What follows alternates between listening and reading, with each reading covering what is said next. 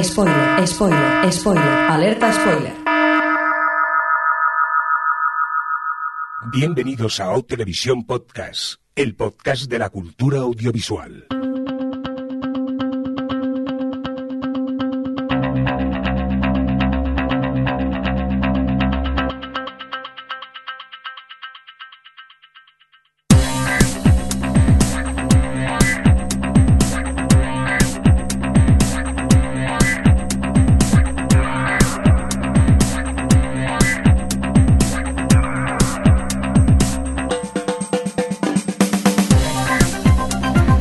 Bienvenidos y bienvenidas a Ohhh! TV Podcast, el podcast de la cultura audiovisual.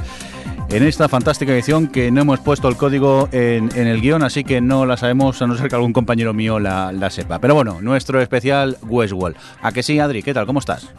Hola, es la S12E17. Muy bien. ¿Y el 257 en términos... Ay, ¿cómo decías? Menos televisivos. Menos televisivos. El otro que ha hablado por aquí era Alex. ¿Qué tal? ¿Cómo estás? Muy bien. Y también tengo aquí a mi ladico a Javi el Fresco. ¿Qué pasa? Hola, lo había imprimido yo el esto. Sí. Perdón, sorry. Pues no ha puesto el código. Ya. Ala, un punto negativo para el Javi.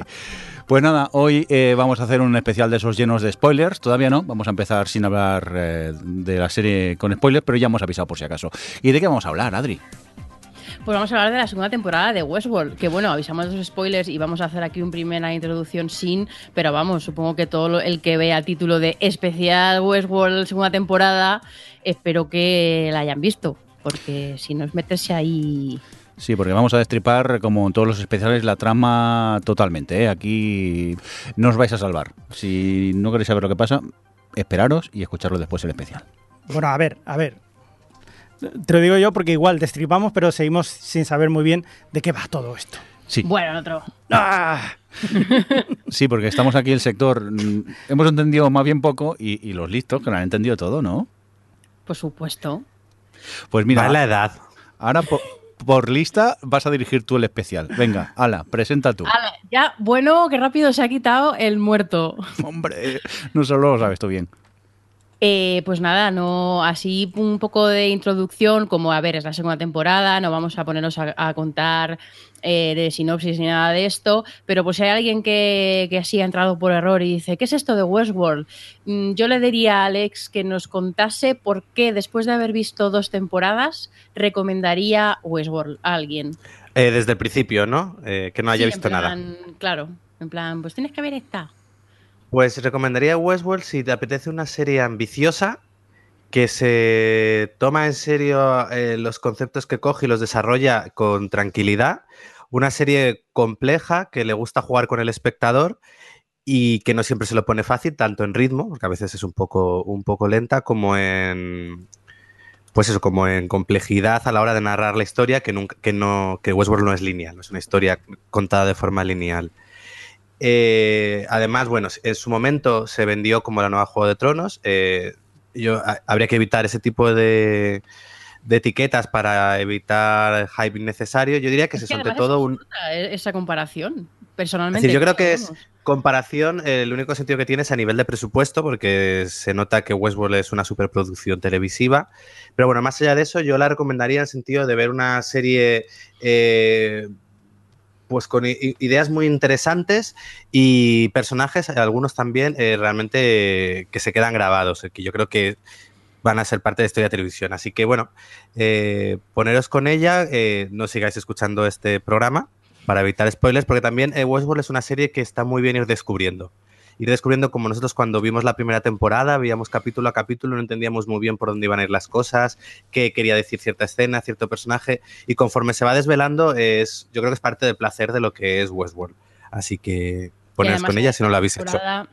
Una de las cosas que la ha caracterizado es que han ido encajando muchas cosas, no solo en la trama de esta temporada per se, o en la línea temporal, por así decirlo, y como que también han empezado a encajar cositas en la temporada anterior y tal, y como que están construyendo ahí una historia súper completa que abarca un montón de años y un montón de historia, y yo creo que es uno de los aspectos también que molan de Westworld, que tengan esa capacidad de ir, que a algunos les parece un poco confuso la forma en que lo hacen, pero a mí personalmente me parece muy estimulante.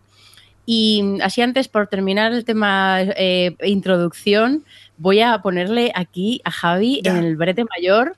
Quiero que me resumas Westworld en 2 minutos. ¿En 2 minutos? Sí. Ay, oh my God. Hay vaqueros, hay samuráis y... Es un mundo que está en el oeste. Sí, es como un parque de atracciones en el que pues hay robots y vaqueros y samuráis y todo eso, y se les va la olla. Vale, ya era un poco mejor explicado. Vale. ¿Desde la primera temporada quiere decir todo esto? Sí, sin spoilers, Javi, más o menos. Sin spoilers. Sí, en plan en general, una cosa genérica de lo que va. Imaginaos todo lo que es hoy en día una realidad virtual, solo que en este caso sí que la pudieras tocar. O sea, es como un parque de atracciones con una realidad virtual brutal, en el que toda la gente en la que está trabajando allí son robots, por así decirlo, en el más amplio sentido de robots, que interactúan con todos los personajes en una historia, como si fuera un videojuego, pero en el que tú puedes tocar, puedes hacer lo que te dé la gana. Puedes hacer lo que tú quieras. Lo has contado súper bien, y además esto me lleva a una cosa que contaron Jonathan Nolan y Lisa Joy, que son los dos creadores de la serie, cuando vinieron a presentar el último episodio a Madrid, que decían que un día en HBO, cuando estaban...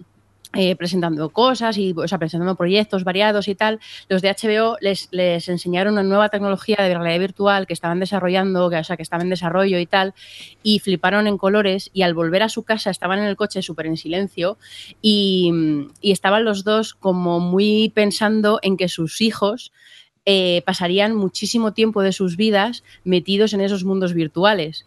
Y eso fue una de las inspiraciones que les llevó a crear Westworld, aparte de que que es algo que en series anteriores que han hecho como Person of Interest y tal, es obvio que son estos temas de realidades virtuales y de máquinas tomando conciencia o teniendo su propia conciencia y tal, es algo que les interesa ese tipo de temas.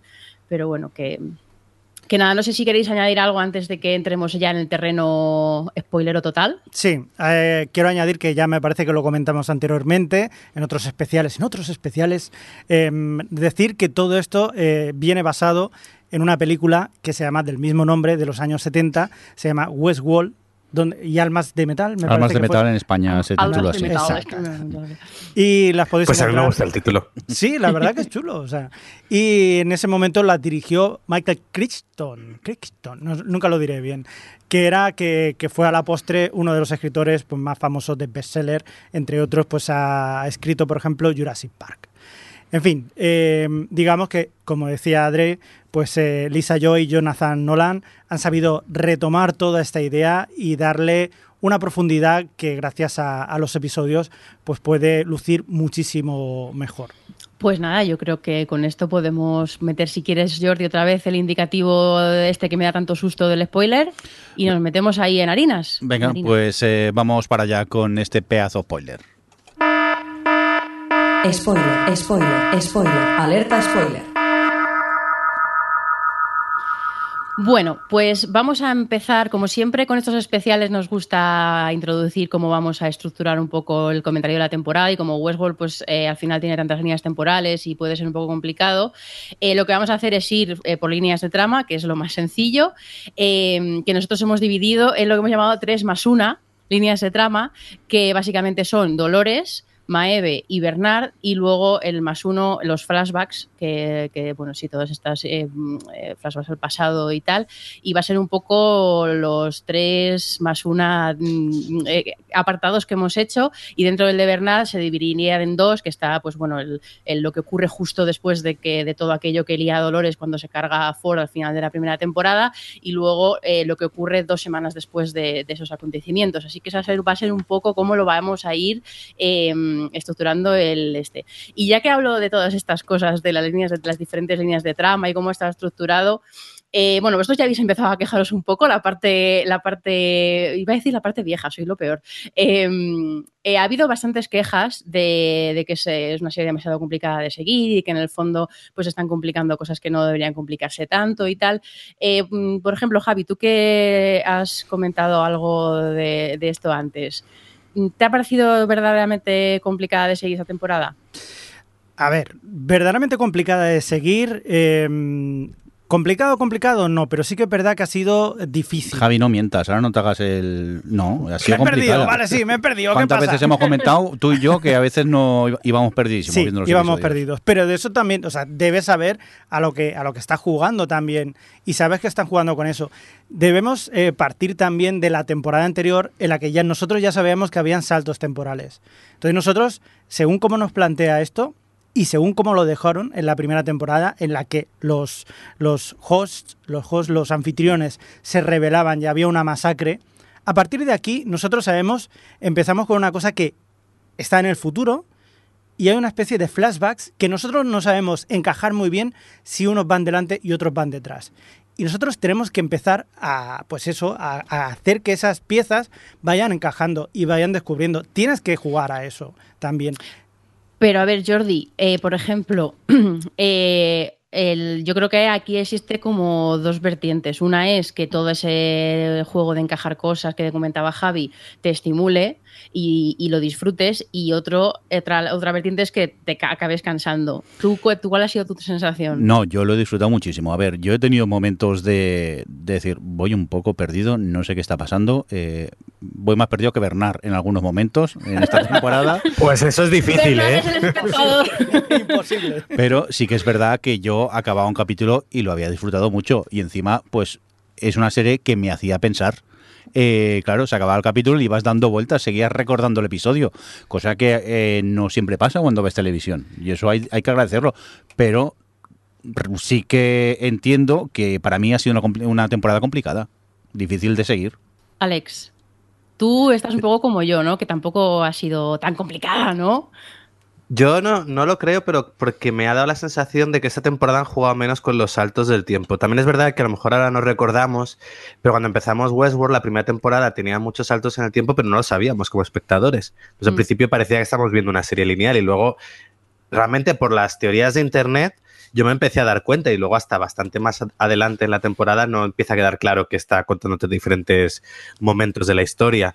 Así que en este caso quizás como ya vamos preparados también a ver dónde encajo esto, puede parecer más liosa. A mí me gustaba mucho, había una gráfica que no sé si la hizo Entertainment Weekly o Variety, que colocaba en un timeline, después de cada episodio, colocaba todos los eventos que habías visto. Entonces era una forma también de ir encajando toda la historia en el momento en el que correspondía, y empezaba desde el momento en el que además se ve en esta segunda temporada, en el que Ford presenta su idea del parque al inversor hasta el final, y todo estaba encajando. A veces algunas de esas escenas sueltas que decías, muchas de Dolores o Bernarde, y esto exactamente dónde es, pues luego ver ese gráfico ayudaba un poco a encajarlo. Pero aún así, más allá de encajarlo, yo creo que como en el tramo medio de temporada se han centrado más en contar los viajes de sus protagonistas, han jugado menos con el tiempo, más allá del principio y final de temporada. Entonces, a mí al menos se me ha hecho menos, no sé, menos complicada o más sencilla, más clásica de seguir, por decirlo de alguna manera. Ya, pero una cosa, yo como espectador me tengo que ver obligado a irme a una página web que me cuenten el capítulo. No debería yo como espectador. Yo no he dicho que yo, es decir, yo lo veía, pero yo lo entendía sin eso, solo que eso te ayudaba luego a ver la cronología de toda la serie, pero yo no me acuerdo de cosas de la primera temporada. La entendía, pero porque creo que esta temporada ha sido mucho más lineal, y lo único que había era algún detalle que no sabíamos colocar, pero el resto sabías que era el presente y el futuro de después de todo lo que te estaban contando. Yo creo que para mí eso es un poco de trampa, lo de que hayan páginas que te vayan diciendo todos los cómo van encajando esas piezas, porque yo creo que precisamente lo que es la diferencia y lo que hace que disfrutes de esta serie es que te puedas llegar a perder. Es como estar dentro de un laberinto. De hecho, una de las imágenes más poderosas que tiene la propia serie es una imagen de un laberinto. Y de hecho que tú te pierdas ahí forma parte de ese juego. Es decir, que yo quiero perderme. Y ha habido momentos en los que me he perdido, pero me he dejado llevar. He seguido adelante, aunque no supiera muy bien dónde iba, pero me he dejado perder. Hay que perderse. Yo creo que en esta serie hay que perderse. Hay que dejarse perder y ver más adelante por dónde te sorprende. Porque si te lo van diciendo exactamente, entonces ya no es algún descubrimiento, sino que es volvemos otra vez a una cosa muy lineal en la que te explican todo. Yo creo que esto viene un poco de la era Perdidos, de esa obsesión también por querer saberlo todo, entenderlo todo, saber dónde viene cada misterio, y a veces se pierde un poco justo lo que tú dices, el no me hace falta entenderlo todo, me gusta la sugerencia esta de, uy, ¿esto de dónde sale? O esta secuencia, ¿qué es? O, es decir, parte también del misterio, de que no te... Pero a veces yo creo que la gente se obsesiona, sobre todo en internet, con... Quiero saberlo todo, quiero conocer las respuestas a todo. Que además creo que luego esto lo comentará Adri, que hasta cuando hicieron el coloquio la gente estaba como, nos vais a dar respuestas a todo. A ver, si no va de eso, va de el viaje de unos personajes y la forma en la que te lo cuentan. ¿Y por qué te lo cuentan desordenado? En este caso yo creo que tiene un sentido, que bueno, luego hablaremos de ello. Y es disfrutar un poco el viaje, que a veces el querer saberlo todo, pues no sé, es arruinar un poco, como dices tú, la experiencia. Claro, yo un poco, volviendo a lo que decía Alex, efectivamente cuando proyectaron el episodio final de la segunda temporada y luego estaban ahí en el coloquio Christopher Nolan y Lisa Joy y tal, una de las primeras preguntas que salieron fue ¿vais a contestar a todas las preguntas o esto va a ser como Lost? Y yo, me cabrea bastante porque aparte de que no me parece que sea el mismo tipo de serie en cómo gestiona la información y la resuelve y tal, no, me da la sensación de que la gente no está viendo la misma serie que estoy viendo yo. O sea, yo en esa segunda temporada es cierto que puedes tener tus momentos en los que tengas que hacer el ejercicio de encajar las cosas, en los que te sueltan una pregunta y luego en 3 capítulos más adelante de repente tienes la respuesta y tal, pues como todas las narraciones, pero no sé, yo veo Westworld y me dejo llevar un poco lo que comentaba Javi, te dejas llevar a lo que te quieren contar y también lo que ha dicho Alex, que al final esta temporada ha tenido 2 viajes sobre todo, bueno, 3 viajes de 3 personajes que te los han contado y te los han contado de forma bastante lineal y muy enfocada en contarte en esos viajes y no emocionales de esos personajes y no tanto en vamos a dejar esta pista aquí porque esta pista acá. La gente como que está, y hay podcast y canales de YouTube y tal que se dedican ahí a estar 3 horas con cada detallito de las pistas de no sé qué, y a mí personalmente no me parece ese tipo de serie. Pero bueno, pues si queréis pasamos a al primer personaje que va a ser nuestro protagonista. Venga. Que es Dolores. Que bueno, pues Dolores es una de las tramas que van, digamos que va ahí, la de Dolores y la de Maeve, que son 2 que las que vamos a comentar, van bastante en paralelo y las 2 empiezan con justo después de aquel final apoteósico de la temporada anterior en la que Dolores mata a Ford y empieza como el alzamiento de los hosts, bueno, de los anfitriones, perdón si usamos palabras en inglés de cómo se llaman los personajes y tal, o este tipo de cosas, pero claro, supongo que nos pasa a los 4 que la vemos todos subtitulada, vamos, en inglés, sí. Y a mí no me sale decir anfitrión, la verdad, pero bueno. Tienes que decir Dolores. No, además no dicen, no, la gente Dolores se hizo trending topic, pero mal escrito, porque como lo pronuncian Dolores, el trending topic era con E en lugar de con O. Bueno, lo que decía de Dolores, que empieza justo después del alzamiento, en el que, digamos, lo llamamos despertar de los anfitriones con su consciencia y sus cosas, y tenemos 2 líneas, la de Dolores que está en plan, me quiero cargar a los humanos y voy a por la libertad, y Maeve que va a buscar a su hija. A ver, la primera pregunta que tengo es: Dolores era un personaje con el que íbamos mucho la temporada anterior y según hemos visto los planes que tenía y cómo los iba ejecutando y en qué tipo de líder se ha ido convirtiendo en esta temporada, con esa intención de rebelarse contra los humanos y liberarse y todas estas cosas y casi vengarse. ¿Os ha costado seguir siendo Team Dolores? ¿O cuál ha sido vuestra relación con el personaje esta temporada, Alex? Yo, fan de Psicodolores. Que vaya tela. No, a ver, me gusta que hayan cogido el personaje que comenzaba la serie en su primer capítulo como puro candor y pura candidez e inocencia, y haya terminado en el último capítulo como ha terminado. Es decir, todo ese viaje completamente a la oscuridad me ha parecido muy interesante. Y es cierto que es que toma decisiones que son un poco cuestionables, podríamos decir, pero es que me encanta. Y verla ahí montando a caballo con el rifle disparando a diestro y siniestro, vamos, yo muy a favor. No sé vosotros qué pensáis. Ella contaba que era uno de los rodajes más duros de su vida, aquel día que tuvo que ir, el primer día de rodaje además, que había estado entrenándose para montar a caballo y todo eso, y tener que ir montando a caballo con el rifle que apunta más para arriba que otra cosa, la pobre, lo pasó fatal. Jordi, ¿a ti qué te ha parecido esa temporada, el personaje?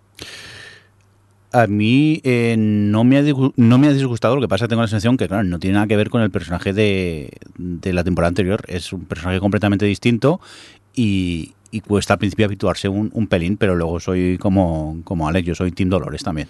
Incluso cuando Dolores coge a Teddy y le convierte en Teddynator, Javi. yo debo decir que yo soy fan de Dolores y el personaje me parece una evolución, yo creo que normal dentro de lo que puede ser cualquier otro. Si coges a una persona, si tú a estos anfitriones, estos robots o lo que tú quieras... Sé por dónde vas, Javi, pero te voy a interrumpir. Ay.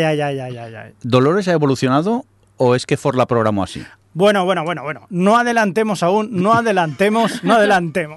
Pero me parece una evolución bastante lógica el personaje de Dolores. Porque verdaderamente Dolores es el primer personaje o el primer anfitrión, el primer host que llega ahí al parque y es el que lo ha visto todo.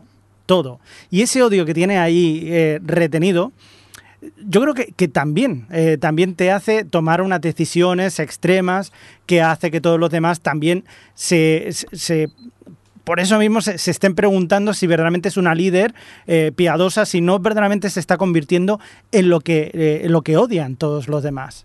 Entonces, esa reflexión también yo creo que sirve muy bien también para todo. A ver, para mí en el momento, ya adelantándonos mucho, pero es cierto que el viaje, o sea, es como muy largo durante toda la temporada y tiene momentos que de estos momentos de tomar decisiones que ya son irreversibles, no sé si imperdonables, pero que te muestran que lo que decía Alex, que ya está hundiéndose en la absoluta oscuridad y que ya se está convirtiendo en una tirana. Es como, si no me obedeces, pues ahora te cambio la programación para que seas como yo quiero que seas. Y en el momento en el que ya llega un punto en el que dice, no, pues no, les voy a cerrar el Edén este virtual que vemos en el último capítulo, porque en realidad es una jaula de oro y no es la verdadera liberación, yo creo que ahí ya es un punto bastante que no se puede volver atrás. ¿Sabes? Lo curioso del tema es que también están tocando temas filosóficos o políticos también, que muchas veces han pasado a lo largo de la historia de la humanidad y se siguen repitiendo, se seguirán repitiendo. Por eso nos suena tanto. Es decir, si ella tiene la visión correcta, que ella cree correcta, de que verdaderamente para que todos los demás funcione y que vaya todo mejor, tienes que acabar con toda la humanidad, entonces es lo que se dice que el fin justifica los medios y le da igual, o sea, porque ella cree que es lo mejor para todos. Dolores es de la escuela Bender, matar humanos totalmente. Lo que siempre se ha dicho, de hecho hay muchas teorías sobre toda esa especie que va a venir, esa superespecie que nos matará porque se darán cuenta de que nosotros somos un virus para el planeta, para la propia humanidad, para toda la Tierra. Es decir, que verdaderamente juegan con esos términos que han existido siempre en ciencia ficción o en la propia filosofía. O sea, que no nos parece nada extraño. Por eso nos suena tanto todo lo que están contando. Claro, yo creo que es interesante también por una frase que ella tiene, que es como mientras sepan que estamos aquí van a ir a por nosotros. Entonces la única forma de poder vivir libres es aniquilarlos. Entonces, claro, obviamente es una visión muy extrema, pero es interesante lo que decía Javi, porque al final es un poco metáfora de lo que puede ser ahí no me sale la palabra, bueno, algún colectivo oprimido que de repente, pues eso, se revela y al final todo lo que has llevado hace que en tu intento de, pues eso, de rebelarte y de reclamar tu posición, lo hagas a través de la destrucción de todo lo que había hasta el momento. Entonces, es una visión. Y lo bueno es que la serie te da varias, no te dice esta es la correcta o esta es la que... Hay diferentes, cada uno de los personajes tiene su visión de cómo tiene que ser un poco esa libertad o esa forma de convivir entre máquinas y humanos. La de Dolores es la más extrema, la de si yo quiero ser libre tengo que eliminar a mi opresor. No, en ella no está el podemos convivir, porque además ha visto que si les dejas convivir se van a aprovechar y te van a acabar contigo. Uh-huh. Además, partimos de una visión demasiado chunga que tiene la pobre Dolores, que es que ha estado viviendo durante no sé cuántos años, porque no lo llegamos a saber, de todo lo malo que puede llegar a ser el ser humano. Cuando le das absoluta libertad y no hay ningún castigo que te diga que hay cosas que no puedes hacer. Entonces, claro, digamos que está viendo lo que es el fondo del ser humano. Para ella es, no puede haber algo bueno en los humanos, porque en el fondo son así de malos. Es muy jodido, ¿eh? Matar humanos. Ya que menciona Javi el tema de que Dolores ha vivido muchas cosas. Es uno de los primeros hosts que crearon cuando estaban construyendo el parque y tal. Si queréis podemos hacer aquí como un inciso metiendo el tema de los flashbacks, en los que vemos mucho a Dolores, que parece que está como en el mundo real, que lo ha visto. Y además esto tiene implicaciones de que en realidad ella, cuando tiene este despertar... ahora que digo lo del despertar de Dolores, hay una cosa que ha dejado Jordi caer, que yo creo que podemos retomar antes de seguir lo que iba a decir, que es una cosa que siempre está como muy presente en Westworld, y es, ¿tú crees, Jordi, que ahora mismo o en esta temporada de Westworld, la Dolores que ves sigue siendo un producto de la programación de Ohhh!? ¿No crees que sea consciente realmente? Toma pregunta acá. Ah, lo has dicho antes. Mójate, oye, cada uno tiene su visión. Yo creo que sí, que todo es origen de Ford. Ford está metido allí en medio. Es más, yo creo que es quien crea el código para que los juegos, los anfitriones, recuerden cosas. Y entonces creo que... realmente eso fue Arnold. Si te acuerdas de la temporada anterior, Arnold fue cuando los dos estaban haciendo los hosts y tal. Arnold, el pre Bernard, vamos a decirle, cuando tenía todos estos test de fidelidad con Dolores y tenía todas estas historias, empezó a crear, a tener esta concepción de que realmente los hosts estaban vivos y era inhumano someterles a lo que le iban a someter en Westworld, porque realmente, aunque sean sintéticos, son seres con consciencia y con dolor, y que les estaban a efectos de humanidad, aunque sea simulada, pues eran humanos igualmente. Y fue cuando hizo esto de crear la primera revolución host, ese primer alzamiento que hubo y que acabó Arnold muerto, y fue cuando luego hicieron al Bernard al Arnold de mentira y tal. Pero claro, luego ya nos mostraron que Ford al final acabó dándose cuenta que esto pasaba y empezó a meter el tema del maíz para que despertarse en la consciencia. Sí, pero ¿tú crees? Sí. Que yo creo que Ford es el que desencadena todo, haciendo que Dolores lo mate a él. Y Ford sí es el detonante de todo lo que ocurre en esta segunda temporada. No, eso sí, claro. Pero yo me refiero que la serie habla mucho del despertar de los anfitriones y de su toma de consciencia, y por ejemplo lo vemos como muy concentrado en el capítulo 8 centrado en Akichita, el personaje indio, que su despertar fue mucho antes que todo el despertar de Dolores y del despertar de Maeve y tal. Entonces, ¿no crees que una vez que ellos tienen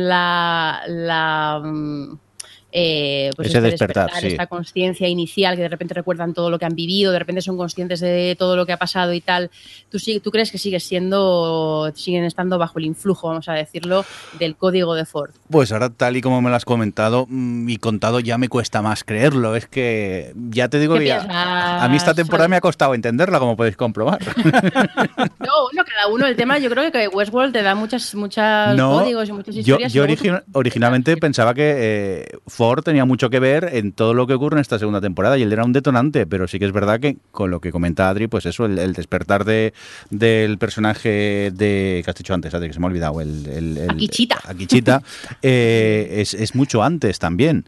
Entonces ahí ya empiezo a dudar, ¿ves? Que eso también es lo bueno de Westworld, que te haga dudar, creo yo. Yo creo que la clave está en el tema de los recuerdos. La serie un poco también parece decirte que en el momento... Claro, al final tú eres tus recuerdos. En el momento que tú mantienes esos recuerdos y no se te borran las diferentes experiencias, es el momento en el que ya puedes empezar a adquirir una conciencia de ti mismo. En el momento que ya tienes esa conciencia, puedes tomar decisiones. Es verdad que yo creo que son decisiones que llevan un empujón de Ford, pero que luego al final ellos son... Es decir, por ejemplo, Dolores, que cada vez vaya a un punto más extremo, es decisión de ella. Es decir, yo creo que en Ford está el detonante de ahora te rebelas, pero todas sus vivencias son las que hacen que se convierta un poco en esa tirana que es capaz de cambiar a su amor de toda la vida porque lo necesita para otra cosa. Al igual que luego, como pasa con Maeve, Maeve toma una decisión distinta. Es decir, yo creo que parten de algo que está predeterminado por Ford, pero luego tienen esa independencia que es parte del hecho de que recuerdan todas sus experiencias. Y igual lo del Akichita parte de lo mismo. Del momento en el que empieza a recordar vidas anteriores, es el momento que toma conciencia de sí mismo. Mientras no tengan recuerdos, son meros robots que hacen lo que se les dice. Pero todos ellos, a partir de los recuerdos, es cuando... ¡Ay, los recuerdos! Consiguen una personalidad. Los de recuerdos... Hecho, pensando... Ah. Perdona, que digo... Es que perdona que meta lo de los recuerdos, que es una cosa... clave dentro de lo que es la ciencia ficción, lo que te hace ser humano. ¿Qué es lo que te hace ser humano verdaderamente? Tomar decisiones. ¿Decisiones basadas en qué? ¿Qué es tu personalidad? ¿Qué son? ¿Tus recuerdos? Ay, me recuerda tanto a Blade Runner esto. Yo, pensándolo ahora cuando hablabais, realmente también es algo que yo creo que la serie pone sobre la mesa con respecto a Bernard. Porque Bernard tiene este momento en el que cuando está en la cuna, creo que se llamaba, cuando se le instala Ford, la conciencia de Ford que estaba por ahí pululando, hay un momento en el que él la borra, pero él sigue viendo a Ford como una especie de manifestación de su conciencia hasta que al final él piensa que es Ford, y al final, cuando se despide de él en el último capítulo y tal, siendo consciente de, hostia, te he imaginado todo este tiempo porque pensaba que estabas ahí, que te necesitaba para que me dieras órdenes, pero realmente todo lo que, las decisiones que he tomado y todo lo que he hecho en todo este último tramo, he sido yo, era mi propia voz la que me estaba, o sea, como que Bernard en ese momento es como, soy yo consciente. Yo creo que la serie pone sobre la mesa esto de lo que estamos hablando a través de ese personaje. Hombre, yo creo que también ahí, en ese momento, bueno, ahora hablaremos de Bernard, pero hay parte de la cobardía que tiene. Es un personaje como que no quiere enfrentarse a eso, entonces usa de excusa el, pues es Ford quien me lo dice. Es Ford quien me hace matar a tal, o es Ford quien me... Entonces yo creo que también parte de ahí es un poco como eso a veces de, dices, bueno, no, te autoengañas, es su forma de autoengañarse. Y ahora que hablamos de todo este tema de lo que decía Javi, lo que nos hace humanos, vamos a pasar un momento a hacer Kit Kat con los flashbacks estos que veíamos, en los que hemos visto un poco pues el pitch que le hacían para venderle el parque a Delos, que luego al padre de Logan y tal, que tenía ahí mucho dinero, es como, padre de Logan, financianos esto. Y cuando William, cuando ya está ahí todo oscuro, ya le dice los planes reales que tiene para Westworld, que es espiar a los humanos y crear esa especie de consciencia virtual transportable para intentar la inmortalidad en el ser humano. Y una cosa que... Como Facebook. Es que el 2.0 de Facebook. A eso voy porque os voy a preguntar sobre eso. Realmente, pues esto, vemos todo esto se nos desvela en aquel capítulo maravilloso en el que empieza un poco como el capítulo revelación de Desmond en Perdidos, que está ahí metido en esa habitación y descubrimos que, pues bueno, que lleva muchos años repitiendo, intentando que funcione esa conciencia falsa, recreada digitalmente y tal, y hay algo ahí que no acaba de encajar y que realmente nunca llegan a funcionar ni a sobrevivir bien, como que hay algo que les falta de la esencia humana y tal. Entonces tengo dos preguntas con esta vertiente. Ya que he dicho, Alex, lo de Facebook, en realidad lo que está haciendo Westworld es un comentario sobre algo que estamos viviendo mucho con todo esto de los datos. Es algo que no está muy lejos de cosas que hacen en China y cosas así. Yo creo que aquí me habléis cosas de filosofía, cosas humanas, sociales. Venga, ¿quién se atreve? Yo creo que Zuckerberg estaba ahí tomando notas mientras veía Westworld diciendo, a ver, esto me lo apunto, esto me lo guardo. ¿Qué cabrón? No, a ver, aquí va un poco la... los sombreros. Oye, eso aquí va un poco en la línea de lo que Lisa Joy y Jonathan Nolan, bueno, hicieron ya en Person of Interest. Es decir, yo creo que Westworld es la evolución de Person of Interest. Hablando ahora un poco, retomando un poco esta serie, la serie anterior, siempre pensé que Person of Interest estaba un poco limitada por el hecho de ser una serie de network, de tener que ajustarse un poco a esa estructura más autoconclusiva, y tenía ideas muy buenas que no llega a eclosionar del todo, y creo que algo lo están haciendo en Westworld. Y entonces parte un poco de eso, al final vuelven a hablarnos de lo que nos hablaban ahí, de la privacidad, de hasta en un lado era más por la vigilancia del Estado y en otro caso es más lo que hemos vivido, el vender tus datos por entretenimiento, como quien dice, algo que tú consideras que es inofensivo, como puede ser bajarte una aplicación en Facebook y contestar un test tonto. Como luego se demostró, no era tan tonto. Eran datos que luego se utilizaron para que la campaña de Trump saliese victoriosa en las elecciones de Estados Unidos. Es decir, al final es un poco reflexionar sobre eso, el decir, lo que parece que, ¿qué le va a importar mis datos? ¿O qué más me da aceptar esto, aceptar que cojan mis datos? Bueno, se pueden estar usando de formas que no eres consciente porque no sabes el alcance que va a tener toda esa información y toda la que estás dando, más allá de lo que pienses. De hecho, yo al principio, cuando le está haciendo el pitch a Delos en una de las visitas que hacen en el parque y tal, cuando todavía no sabemos que están haciendo el tema de la inmortalidad, intentando el tema de la inmortalidad y tal, mi primera reacción fue que realmente eso podían... estás capturando la verdadera supuesta naturaleza del ser humano ahí en ese entorno controlado y que pueden grabar todo lo que haces y tal, y todo eso luego lo pueden aprovechar en tu contra para cualquier evento, para cualquier cosa, y yo estaba escandalizada. Luego realmente yo creo que iba más por la cosa esta de que en el fondo estaban intentando desvelar el código del ser humano, por llamarlo de alguna forma, y poder usarlo para vendérselo a los ricos, que en el fondo también es aprovechar tu intimidad y tus datos personales para hacer algo que, bueno, en fin, para otras personas, y algo privilegiado como poder ser inmortal. Pero oye, Javi, tú que antes has mencionado esto... ¿Qué te parece esa conclusión a la que llegan en Westworld de que al final los seres humanos somos 2000 líneas de código y todo está muy influido por una o algunas como momentos muy claves de nuestra vida, igual que hacían con los hosts en su momento para crear a sus personajes? Pues yo creo que no, evidentemente se demuestra una vez más.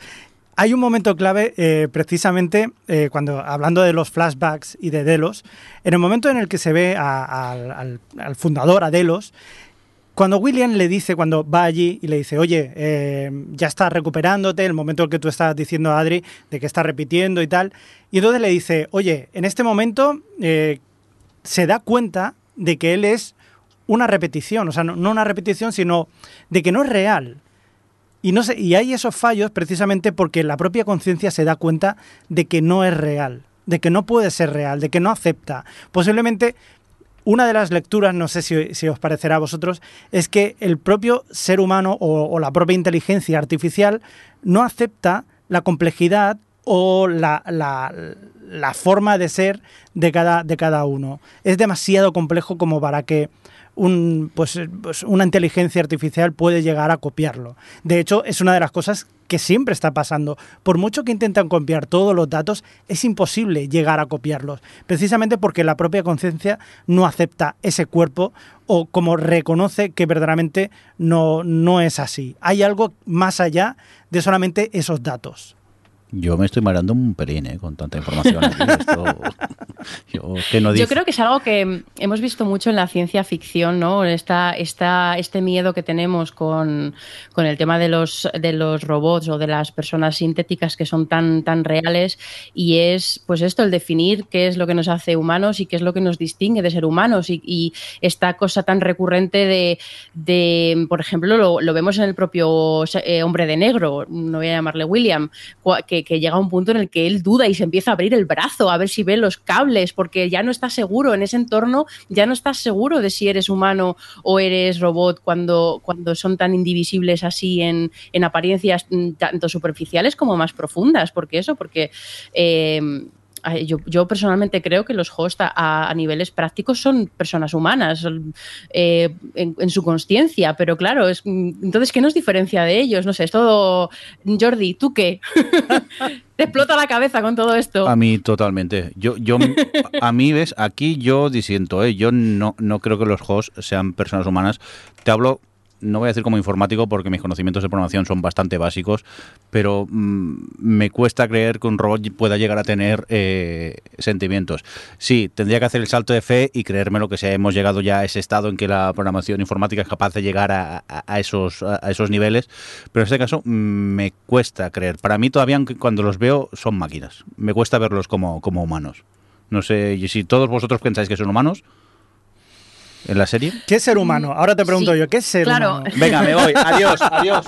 No juego. A ver, yo, por ejemplo, yo veo a Maeve, por ejemplo, sufrir porque ha perdido a su hija, y yo ese sufrimiento lo siento real, aunque... Es que, claro, es como... Ella lo siente como real, y si ella lo siente como real, esto también lo hablamos. Pero lo siente como real porque hay un algoritmo que lo hace así. En la primera temporada lo vemos cómo funciona. Perdón, tú, Alex, sientes algo, Alex, porque hay una sinapsis que hace que tengas ese sentimiento.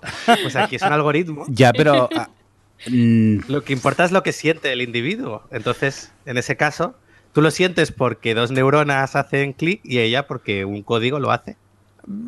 Joder, no sabía que tuviera un podcast de filosofía, tío. Ahora sí que... Bueno, pero eso es lo que mola, ¿no? No, sí, me está gustando mucho, pero ahora me has dejado, vamos, sin palabras. Tú que además lees tanta ciencia ficción, ¿qué piensas de todo esto? Sí, yo creo que al final, en el momento en el que toma conciencia de sí mismo, ya no es humano, en el sentido de que no es biológicamente humano, pero si siente y padece, al final, que sea por un código o sea por biología, ahí ya tienes a un ser que tiene unas respuestas. Entonces yo creo que es... lo que lo marca, pero bueno, que esto es verdad que es algo que se ha leído muchísimo en ciencia ficción, en películas, cine, animes y demás, y siempre está ahí, es donde, ¿qué es el alma?, ¿no? Es lo que, por ejemplo, en Ghost in the Shell se pregunta la ciberprotagonista. Claro. Dice, ¿qué es lo que me hace humana? ¿O no lo soy? ¿O tengo alma? ¿Qué tengo?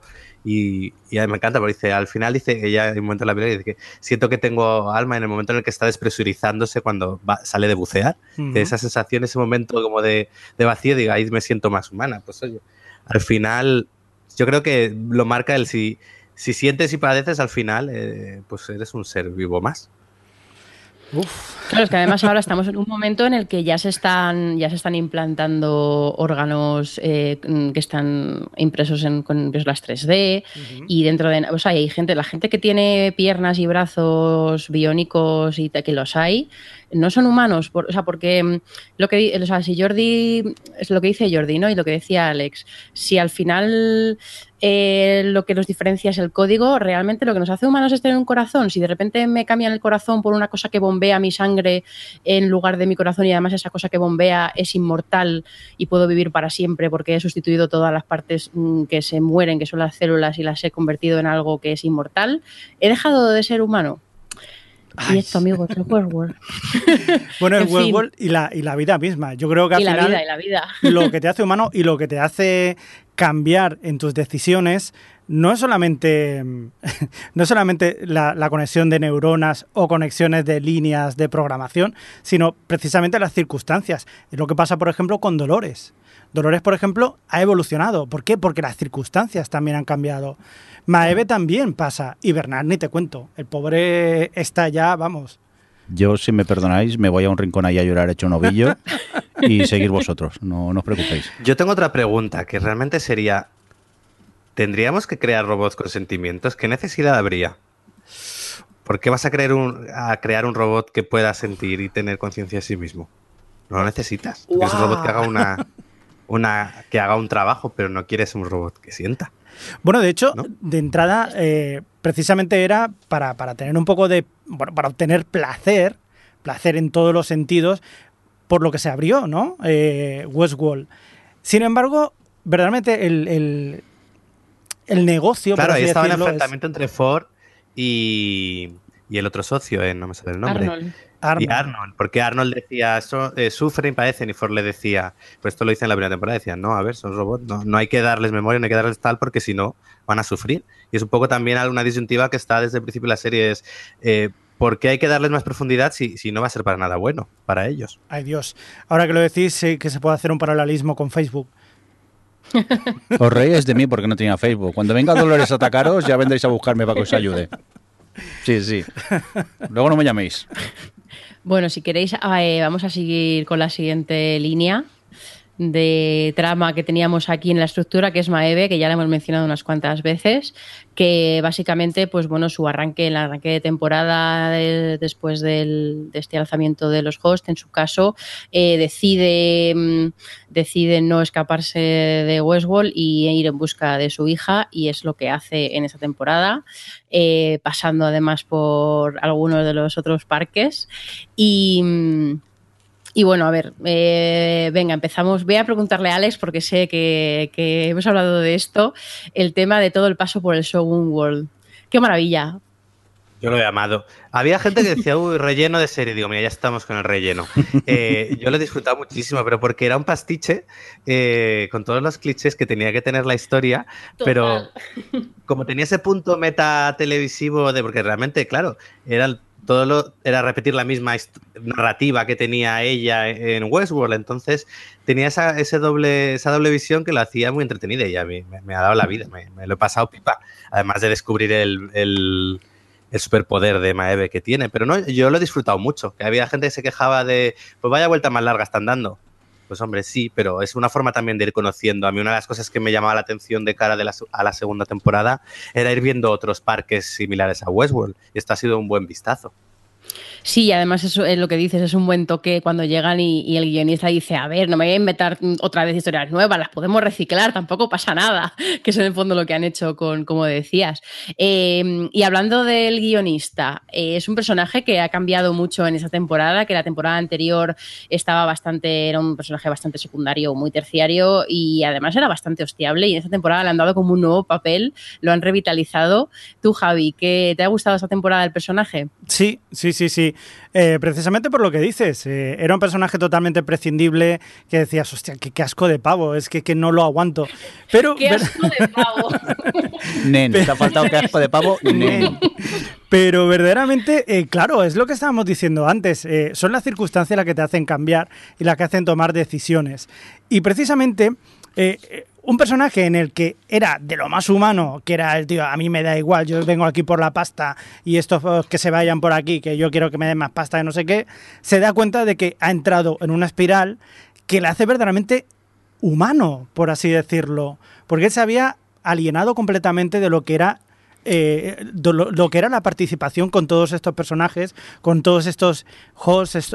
No se había alienado, simplemente para él eran instrumentos, de trabajo, eran herramientas de trabajo para él. Exacto, y entonces ahora se da cuenta de que precisamente todo lo que estaba haciendo forma parte de sí mismo, es decir, que él mismo está viviendo su propia vida, por así decirlo, no sé cómo lo veis vosotros, pero yo creo que entra en sí mismo, en su vida, en su historia, y lo vive. Y muere por ella, de hecho. No sé si te he seguido. Yo tampoco. No sé si me he seguido a mí mismo. Alex, ¿tú qué tal? O sea, el personaje. Ah, yo me he reído muchísimo. Yo creo que era el contrapunto cómico que a lo mejor faltaba un poco entre tanta intensidad y tanta mirada al horizonte. A mí me ha resultado muy divertido, me ha gustado su evolución, me ha dado pena su final y no, yo encantado con él. Bueno, pues volviendo a Maeve y a una cosa que ya ha mencionado Alex antes, no sé si recordáis que en la primera temporada, cuando estaban explicando un poco cómo funcionaba el parque y tal, y cómo funcionaban los hosts y las diferentes narrativas y tal, hablaron de que había una red P2P a través de la que hablaban todos los hosts, para que un poco encajaran las tramas de unos con los otros y se dieran la réplica y todo un poco funcionase bien. Y claro, ahora en esta segunda temporada hemos visto, precisamente en su paso por el Shogun World, a Maeve descubrir que no solo puede ordenar o reprogramar, o no sé cómo lo podríamos llamar, a los hosts con su voz, sino que también lo puede hacer directamente sin hablar, a través de esa red y tal. ¿Cuál fue vuestra primera reacción? Porque son este tipo de cosas, o sea, aunque es entendible a nivel, yo creo, teórico, práctico, de que se comunique y tal, nos solemos reaccionar un poco en plan, bueno, a ver este poder que se sacan de la manga, tal. ¿Cómo habéis reaccionado vosotros a esto, Jordi? A ver, no creo que sea fácil de creer, es el wifi, ya está. Es que yo en ningún momento lo puse en duda, dije, pues vale, puede ser que se comuniquen, dile wifi, red DFI o cualquier tipo de comunicación que se haya inventado en ese mundo, pero no me parece tan extraño. A mí me hizo gracia el momento Google Translator, aquello de espérate que lo pongo, que ahora me entiendes, ahora sí. Es un poco lo que hacen en Sense8 en realidad, tienen ahí como el código de codificación y todos... No, pero claro, a Mabel le dan permisos de administrador, lo puede controlar todo, a partir de aquí carta blanca, puedes creerte que haga lo que quiera, porque es que tiene el poder absoluto. ¿Y quién se lo ha dado? En la primera temporada ella misma hace que los ayudantes del laboratorio se lo den.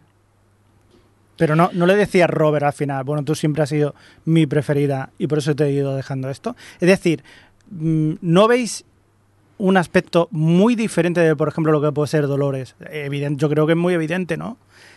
O sea, ¿no sería también como una especie de también experimento que está haciendo para ver hacia dónde puede ir? ¿Estos hosts? Hostia, sí, si al final es lo que él le dice, te creé un camino y tú has cogido otro. Uh-huh. Entonces está un poco ahí, es decir, él quiere que se escape y en cambio ella decide tomar una decisión distinta. Y volvemos un poco a lo que hemos hablado antes. Y bueno, ya que hemos hablado de Dolores y de Maeve, podemos hablar un poco de cómo se han complementado un poco sus viajes emocionales y cómo además se iban encontrando ahí de vez en cuando y como que se miraban en plan, te respeto, pero no estoy de acuerdo contigo. Y cada una iba siguiendo su camino y tal. Ha sido, yo creo, uno de los aspectos más interesantes de la temporada, al ver cómo cada una iba por su lado y cómo se complementaban el tipo de...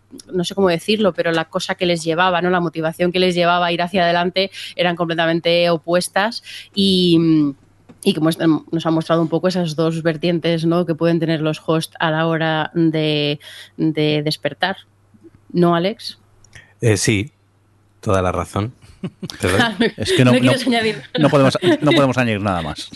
A mí me parece muy interesante el diálogo cuando se juntan una vez Dolores y Maeve, que están hablando precisamente de... le mira a Teddy y se da cuenta de que efectivamente este Teddy ha cambiado, no es el Teddy que conocía. Entonces están en eso, dice, únete a mí que vamos a luchar contra los humanos. Y él le dice verdaderamente, si tú para lograr eso pierdes lo que te hace, lo que nosotros diríamos, esa humanidad, no merece la pena, ¿no? O sea, que es lo que Maeve va buscando y dice, me da igual. O sea, yo no quiero matar a los humanos, sino ser yo misma, que es, a fin de cuentas, lo que quiere la Quechita, ¿no? O sea, yo paso de todo esto, yo lo que quiero es ser feliz en mi mundo y olvidarme de los humanos, olvidarme de ellos. Y Maeve va por ahí en ese sentido y es la que lucha verdaderamente. Para mí es... no lucha, pero son las dos formas distintas de verlo todo. Y me pareció muy interesante cuando se juntaron las dos y hablaron de todo eso. Sí, ya que mencionas esto, porque tienen ese momento de conexión final súper emocionante en aquel capítulo centrado en Akichita, yo leí que fue un episodio mal recibido por una parte de los espectadores porque un capítulo 8, ¿cómo se pueden permitir este capítulo de relleno tan lento? Y a mí ha sido uno de los capítulos más interesantes y más emocionantes y que más me ha gustado de toda la serie.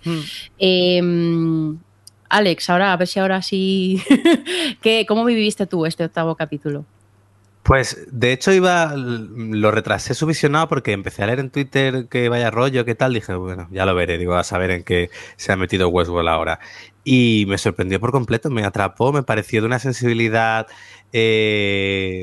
sorprendente, una historia que es verdad que al final es la historia que te han contado ya otras veces en la propia serie, pero está contada de una manera tan bonita y también tan triste que la compré por completo, además de que luego pues tiene como ese momento final en el que ves que el indio está hablando con Maeve y no con la hija, que también es como un momento así muy, muy revelación, así muy bonito y tal.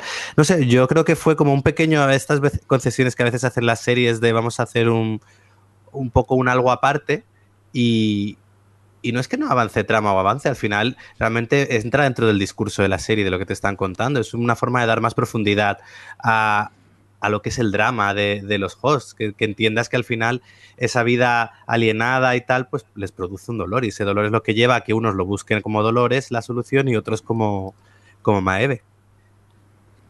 Totalmente de acuerdo con Alex, ¿eh? Yes. A mí es que, sí, es un capítulo que dices...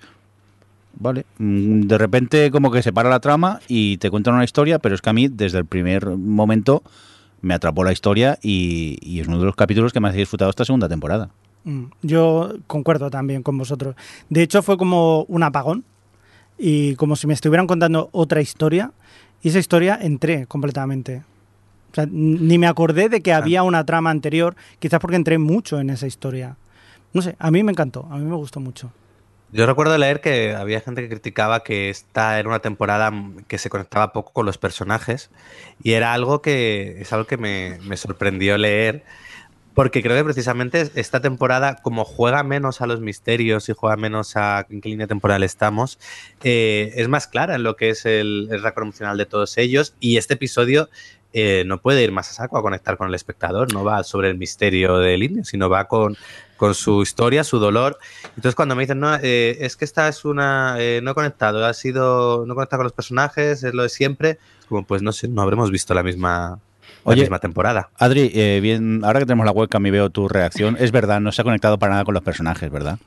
Nada, no, es que he hecho así, como me he tirado las manos a la cabeza cuando decía Alex esto, porque es verdad que se le ha acusado a la serie de ser fría o de estar tan calculada que se ve con mucha frialdad y tal, y realmente cuando llega un personaje, o sea, un capítulo en el que cogen un personaje nuevo y te cuentan, concentran toda la temática que estás viendo de los personajes principales de la serie y te lo concentran todo en una historia, en un viaje emocional súper profundo con el personaje, yo puedo entender que no conectes con Akichita por lo que sea, que justo ese personaje no te diga nada, que te pueden pasar mil cosas como espectador, pero que me digas que no es un capítulo emocional y que no es una serie que precisamente va de contar estos viajes emocionales, ya lo hemos dicho con Dolores, que su viaje es hacia un lado, el de Maeve es hacia otro, y Bernard está en su rollo de intentar enterarse de qué va la vaina, pero no sé, que yo sí que le veo que tiene un pozo súper emocional la serie, y uno de los grandes ejemplos de ello es este capítulo. Por eso cuando llega y hay tanto rechazo, y lo llaman relleno, que es la palabra que debía prohibirse de cuando se habla de cualquier serie del mundo, pues me frustra, y lo que dice Alex, me da la sensación de que no estoy viendo la misma serie. No sé, bueno, cada uno supongo que se relaciona con las historias como le sale. No sé si Javi está levantando la mano o rajándose. Sí, no, las dos cosas. Aprovecho. Las dos cosas, ¿no? Antes, off the record, antes de empezar, estábamos hablando de Person of Interest, y la posibilidad es que eran 5 temporadas de 22 capítulos, y si había la posibilidad de saltarse capítulos que son de relleno y tal.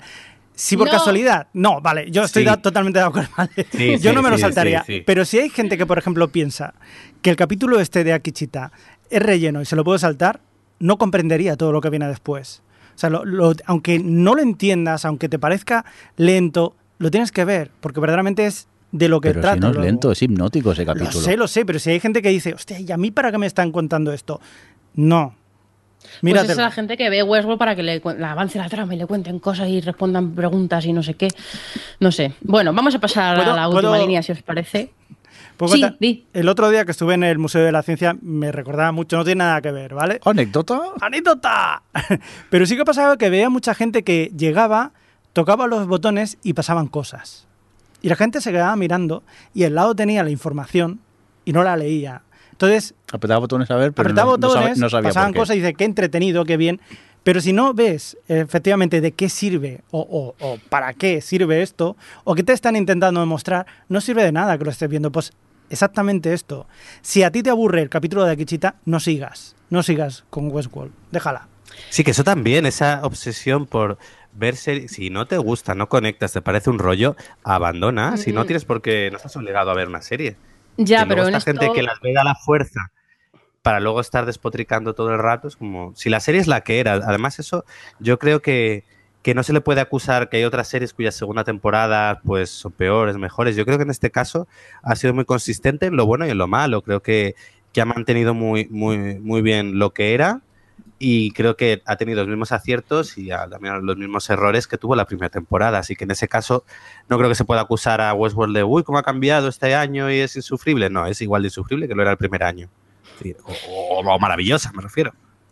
Yo estoy totalmente de acuerdo con Alex en esto último que ha dicho, y yo creo que aquí pasan dos cosas con el tema este, y es que por un lado, que también se generó debate con esto, hay gente que hace pues críticas semanales, porque al final Westworld es una serie que da muchas visitas y es una serie muy popular y tal, y entonces la ven por obligación y se nota, que eso también ha pasado con Juego de Tronos y con todas las series, Breaking Bad, con todas las series que se hacen súper populares y hay que seguirlas porque dan muchos clics, pasan siempre estas cosas. Y luego la gente que, bueno, que eso también lo puedo entender, el que quiere estar ahí y hablar de la serie de la que se habla, pero hijo, pues si no te gusta, pues no puedes hablar de otra cosa, no pasa nada.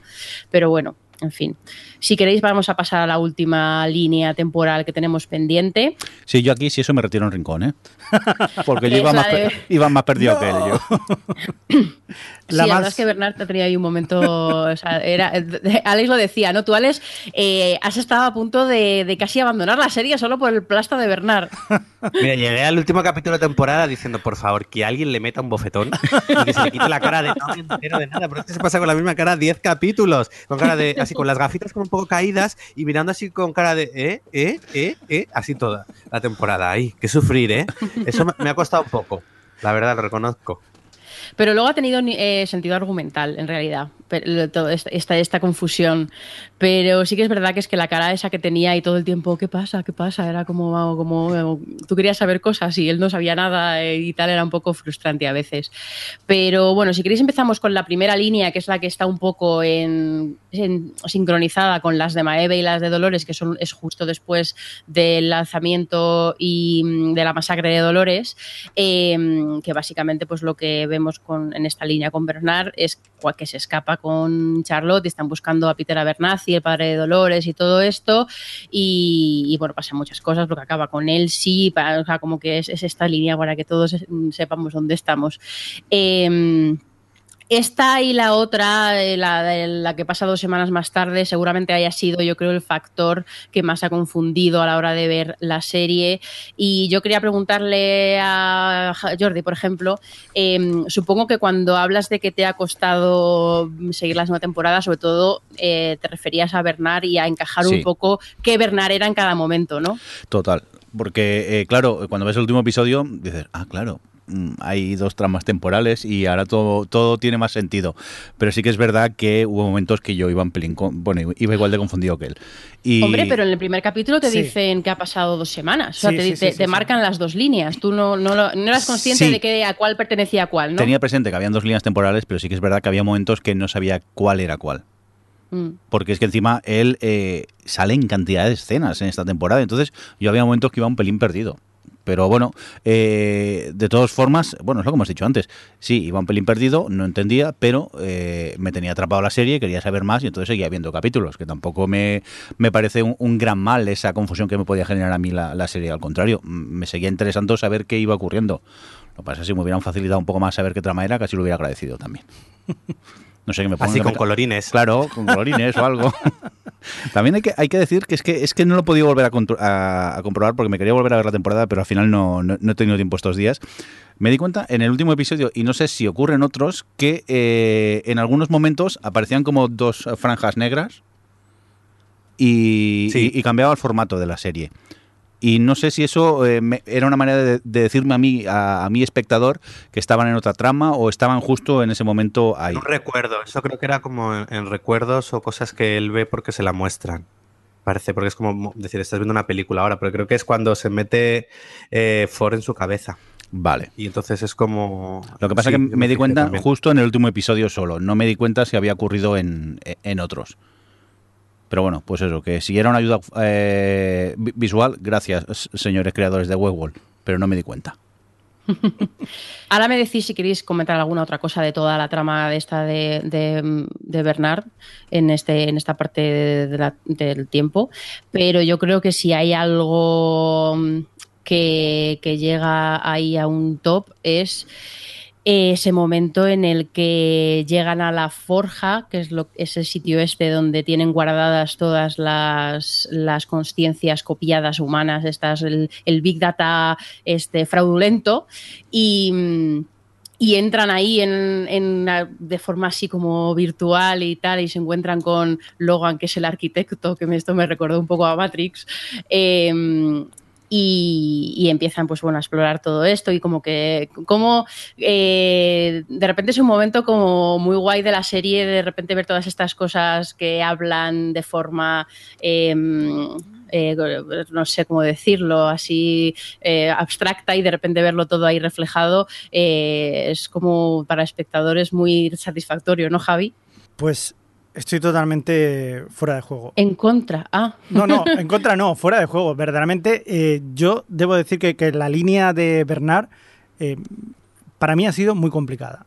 Pero sí que es verdad lo que tú dices, que en el momento en el que ya concuerdan todas las líneas, concuerdan al final con eso, es un poco ya revelador, pero aún así es... Mira, si queréis que haga un súper resumen. Por favor. Sí. Vale.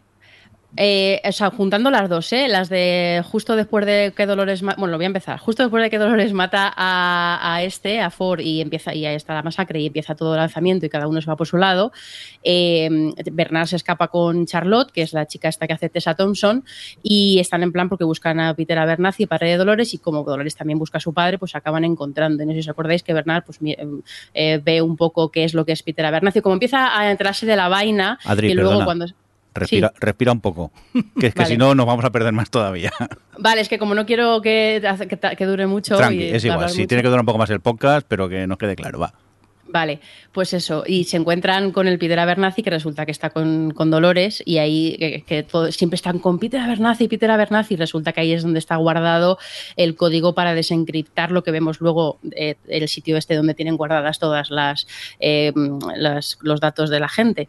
Y ahí es cuando ya Bernard, al ver la tablet de control que tienen, es cuando empieza a coscarse un poco de que hay algo ahí chungo, que están escondiendo algo con todas estas cosas de datos. Y no sé si os acordáis que aparece Clementine, que es un personaje que esta temporada ha sido como muy peculiar, y le lleva a una cueva donde resulta que está Elsie, y cuando Elsie... no me acuerdo muy bien qué pasa justo después, pero que al final acaban en la cuna aquella, o sea, en el sitio donde tienen guardadas todas las copias o backups de los hosts del parque, y es cuando se pone en la cabeza la cosa esa y se le instala Ford en la cabeza, y luego llega Dolores, que justo pues ahí encajan las dos líneas, porque llega Dolores con lo del tren y al final acaban explotando la cuna esta, porque Dolores quiere acabar con los backups, porque eso significa ser humano, porque ya no tienes una forma de recuperarte a ti mismo, por así decirlo, y es gracioso porque unos por un lado los humanos intentan ser inmortales y Dolores por otro es como voy a eliminar los backups porque esto es lo que nos hace humanos. Bueno, entonces Bernard en ese momento, o sea, cuando está ahí, está con Dolores y tal, y van al sitio donde que estaba mencionando yo, donde tienen guardadas todas las conciencias de la gente. Y Dolores está en plan, y es donde se abre la puerta, donde la gente no, o sea, sí, y se abre la puerta y entonces llegan los hosts que están ahí en plan, ay, quiero llegar al Edén virtual y liberarme y todo eso, y es cuando están pasando todo eso, y en ese momento Dolores empieza a inundar ese sitio para destruirlo todo, y es cuando Bernard mata a Dolores, en plan, eso, mata a Dolores. Y entonces, bueno, pues encuentran a Espera, ahí, en el momento en el que Bernard mata a Dolores, coge y le cambia la bola esta de la personalidad por la del padre, deja en Dolores la del padre y se lleva la de Dolores. ¿Ves, Javi? Como decían que era muy fácil y no lo es. Muchas gracias. Están aquí perdidos, aquí van de listos, pero también se equivocan. Bueno, no, a ver, si luego... Yo esto es como lo veo, pero si... Y lo que me acuerdo un poco, pero si queréis meter algo así, como dice Alex, o corregirme, porque hay algunas cosas que están abiertas un poco, yo creo, a la interpretación, me lo decís, y bueno, pues eso, cuando pasa todo esto de que se carga Dolores y cambia las bolitas estas donde tienen todo el código y tal, es cuando Bernard... Espera, espera, ¿qué? Espera, que yo me lío. ¿Ves? No. Me estáis dando la razón, es muy complicada. Charlotte, no, se lo llevan y es cuando Charlotte, o sea, Bernard ve a Charlotte matar a Elsie. Y que además es lo que dice Charlotte Alexis en plan, todo esto, o sea, ahí es como yo interpreté que realmente lo que quiere Charlotte es conseguir el código para poder tener los datos de la gente humana que habían copiado para poder crear host y que toda la masacre esta revertirla y que nadie se entere de lo que ha pasado en realidad, que han muerto un montón de gente y en realidad todo el tiempo todo este secretismo y tal, yo lo interpreto como que ellos no quieren que salga a la luz y aparte de que todos esos datos son muy importantes, son importantes para librarse de todo eso. Espera, y cuando espera, le dice espera. O sea, me estás diciendo que su intención era que a todos los humanos que habían matado convertirlos en robots para que aquí no ha pasado nada, y se fueran a su casa tranquilamente. Wow. Yo es lo que interpreto cuando Charlotte le dice... Me parece fantástico lo que acabas de interpretar, Adri, en serio. O sea, me acabas de reventar la cabeza, pero ole. Es que hay un momento en el que le dice a él, si a lo mejor si te callas, pero muy bien dicho, podemos salir a las dos de estas muy bien paradas. Y él sí le dice, no me toques los cojones porque aquí ha muerto mucha gente. Y entonces Charlotte le dije, pensaba que eras de otra forma, y le pega un tiro. Entonces yo ahí entendí, realmente, porque si no, o sea, entiendo que quieran tener todos esos datos que son muy valiosos y tal, pero a ver, qué pesadilla con Peter Abernathy y superarlo.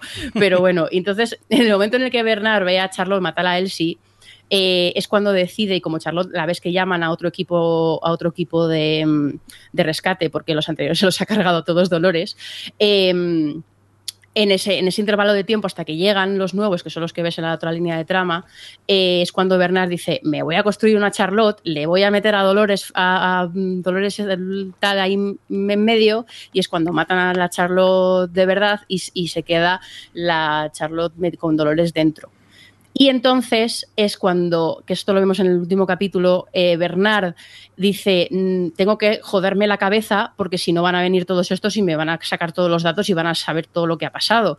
Entonces se hace todo ese popur de eliminarse cosas y confundirse todos los recuerdos para luego ser el sopapos Bernard en el otro la trama y se despide de Ford y todas estas cosas. Y entonces es cuando están en la playa, o sea, cuando se queda ahí en la playa es en la que se despide de Ford y es donde le encuentra el otro equipo de gente que le encuentran en ese lago con todos los hosts ahí flotando porque ya se ha encajado con la otra, porque eso se inundó, todos los hosts que se habían tirado por la puerta, que habían caído al fondo, pues ahora al llenarse de agua estaban todos flotando.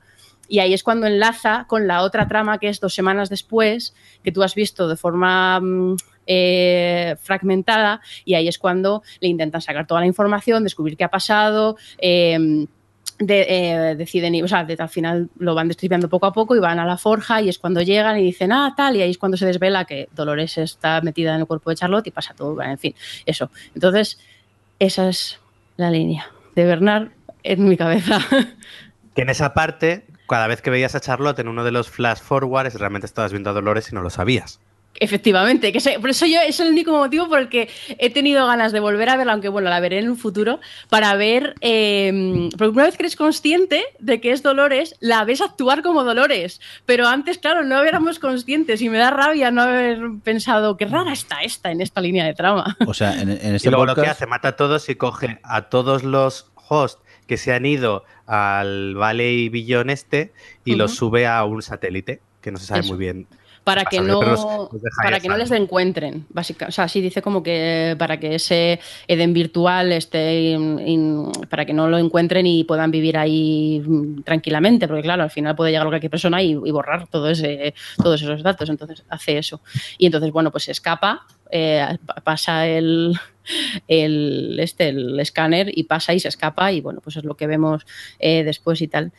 Bueno, entonces, a ver, ahora vos eso, pregunta, Javi. Pregunta. Sí, sí. Pasar el escáner lo pasa porque el de seguridad que se ha estado haciendo el tontaina todo el rato allí, que no sabía muy bien, que estaba un poco perdido, que era del parque, le dice, anda, pasa que yo ya sabía que tú eras un poco... Sí. Si yo ya sé que tú eres... Sí. No eres la esta, que yo te tengo ahí clichada, si yo ya sé que tú no eres, pero pasa, anda, pasa.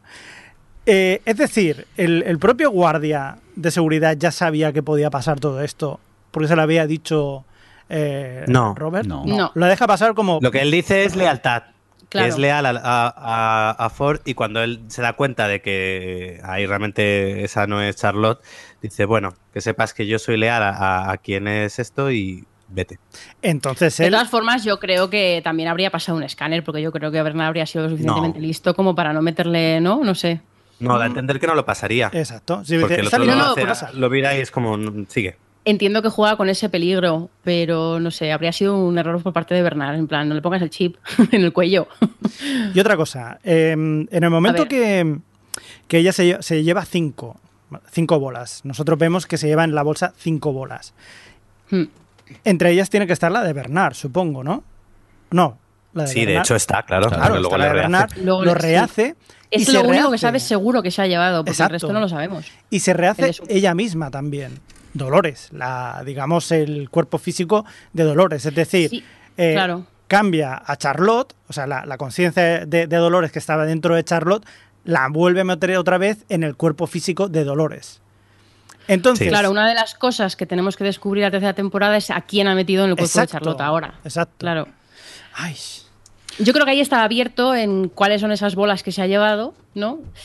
Probablemente la de Maeve no, o sea, la gente que estaba ahí muerta justo antes de la puerta, que además también dan a entender que seguramente volverán porque están los dos ingenieros estos que les dicen, venga, pues ahora tenéis que analizar a ver a quién revivimos, a quién no, y ellos están como, venga, vale, y están. Yo entiendo ahí que Maeve volverá, entiendo que Maeve volverá por esos dos personajes.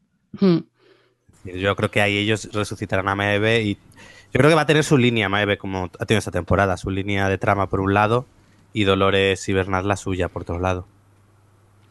Cuando edite este episodio voy a poner boom de fondo continuamente porque me estáis reventando el cerebro, ¿eh? O sea, me está explotando la cabeza con todo lo que estáis contando. O sea, estoy descubriendo cantidad de cosas en este especial. Me alegro haber estado presente. Y ahora hemos llegado al epílogo. Ay, bueno, sí, ahí ya puedo morir. No sé si queréis decir algo más de Bernard. En realidad, igual que con las otras líneas de trama, que yo creo que sí que son más emocionales y dan para hablar, o hemos hablado mucho de filosofía y todas estas cosas, quizá la de Bernard lo que le caracteriza era precisamente que es un poco más puzzle y que hay que descubrir un poco lo que está pasando y tal. Y bueno, tiene sus discursos, ¿no? Como todo esto de Charlotte, que hace todo lo que sea por cubrir el embolado, o Elise, que al final es como medio buena, o en fin, no sé, tampoco, o Bernard, que es el espectador ahí cuando se arreguña todo en su cerebro y no sabe muy bien qué ha pasado, pero no sé si queréis destacar algo más de todas estas dos líneas de Bernard. Por favor, Bernard, súbete las gafas. ¿Verdad? A mí también me pone nerviosa y eso que no llevo gafas, entonces yo pensaba que era yo, que digo, bueno, pues claro, la gente que tiene... una cosa, ¿sabes? Que ve mal de lejos y bien de cerca. Sí, en fin, yo lo estoy sufriendo. Que la tiene que llevar así, ¿no? Lo estoy sufriendo ahora y tengo el síndrome de Bernard, porque me han puesto gafas para ver de cerca, pero de lejos veo mejor que con las gafas. Entonces, a veces me las bajo y digo, soy Bernard. ¡Qué fuerte! Sí, lo entiendo completamente. Yo hay una cosa que quería preguntar también otra vez a vosotros, porque a mí no me ha quedado muy claro. A mí no me preguntes. ¿Qué gana Delos ocultando que haya grabado a toda la gente? ¡Hostia! Pues es ilegal. No es legal. Ya lo sé. Pero quiero decir, ¿para qué ¿para qué copiar a toda esa gente si podría escanear a gente que verdaderamente quisiera ser inmortal y pagar más dinero? Porque lo que te están mostrando con la temporada es que no son capaces de descifrar el código humano, vamos a llamarlo. Uh-huh. Entonces yo entiendo que lo hacen porque cuanto más información tengan de más personas, más podrán ser capaces de intentar descifrar esto y más datos tendrán para luego utilizarlos en el caso de pues crear la conciencia esta de Delos o de quien lo quiera. Pero claro, aparte de que es ilegalísimo, encima de eso te están utilizando los datos de un montón de gente que a lo mejor luego no se va a poder beneficiar si ellos sacan una tecnología que permite ser inmortal, porque, en fin, esas cosas son para los ricos. Entonces, no sé. Yo lo he entendido así, que lo que quieren es recabar información, bueno, como ahora. Imagínate tú que te vas al parque de atracciones, te pasas el día tan frío para atracciones, vuelves y te han hecho una copia sin tu permiso. Pues hombre, no te sentaría muy bien, ¿no? Yo me daría... El mundo lleno de doppelganger. No, sería horroroso. O sea, ellos mismos, ellos verán. Si quieren poner más Javi frescos por ahí. Yo con 2 Javi frescos no, ¿eh? Por ahí no paso. 2 más y explota todo. Yo quiero destacar ese momento cuando están todos ahí delante de la puerta esta virtual extraña y llega Charlotte en el caballo, o sea, perdón, Clementine en el caballo, como ahí, como ángel de destrucción. Es una escena súper bonita. Vosotros también he leído muchas críticas con lo de que por qué Maeve no utiliza su poder antes de que mueran todos sus amigos y sus compañeros y todo eso. Bueno, yo son esas cosas que perdono por el bien de la narrativa y tal, pero en su momento ni me molestó. ¿Vosotros pensasteis, joder, Maeve, ya te vale? Pero a Maeve... que no lo puedo usar tan fácilmente con ella, porque realmente lo usa un momento, para un momento y luego ya sigue todo adelante. Es decir, que yo creo que no te van a entender que el poder es indestructible y lo puedes usar cuando quieras, sino que ahí ella como espera, porque es un poder muy grande el de la otra y lo va a usar un momento, el tiempo justo para que escape quien ella quiere.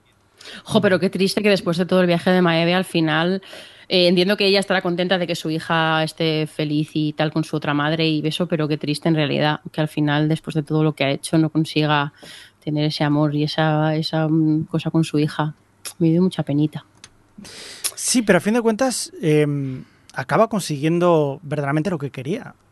Entonces, que salvar a la hija. Es su decisión. Sí, lo entiendo. O sea, realmente, eso es muy racional. Luego... Está muy bien. Yo quería también apuntillar que esa escena, hay momentos que parecen cuadros.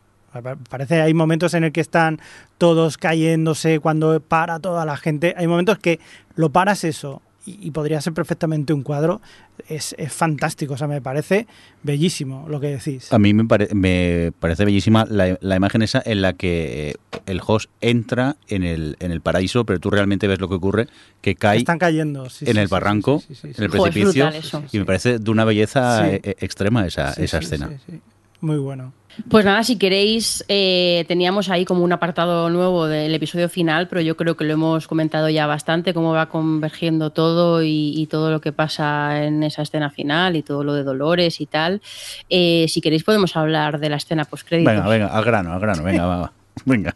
Venga, que yo ya he hablado mucho antes cuando esto... Escena postcréditos. Alex, cuéntanos qué pasa o interprétanos qué pasa, por favor. Vale.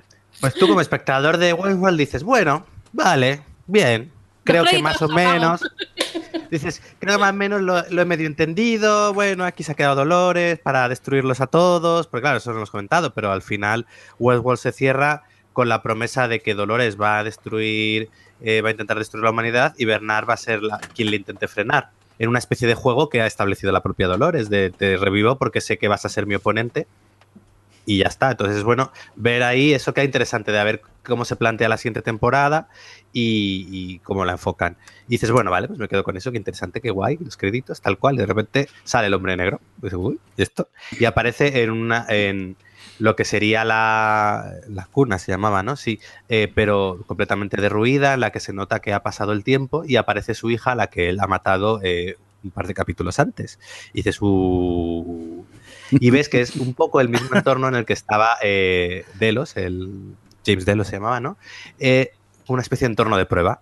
Y te dan dando a entender que él está reviviendo una y otra vez lo mismo en un constante entorno de pruebas, lo cual nos deja en una pregunta es ¿en qué momento temporal se sitúa eso? ¿Cuánto tiempo llevan haciéndole pruebas a eso?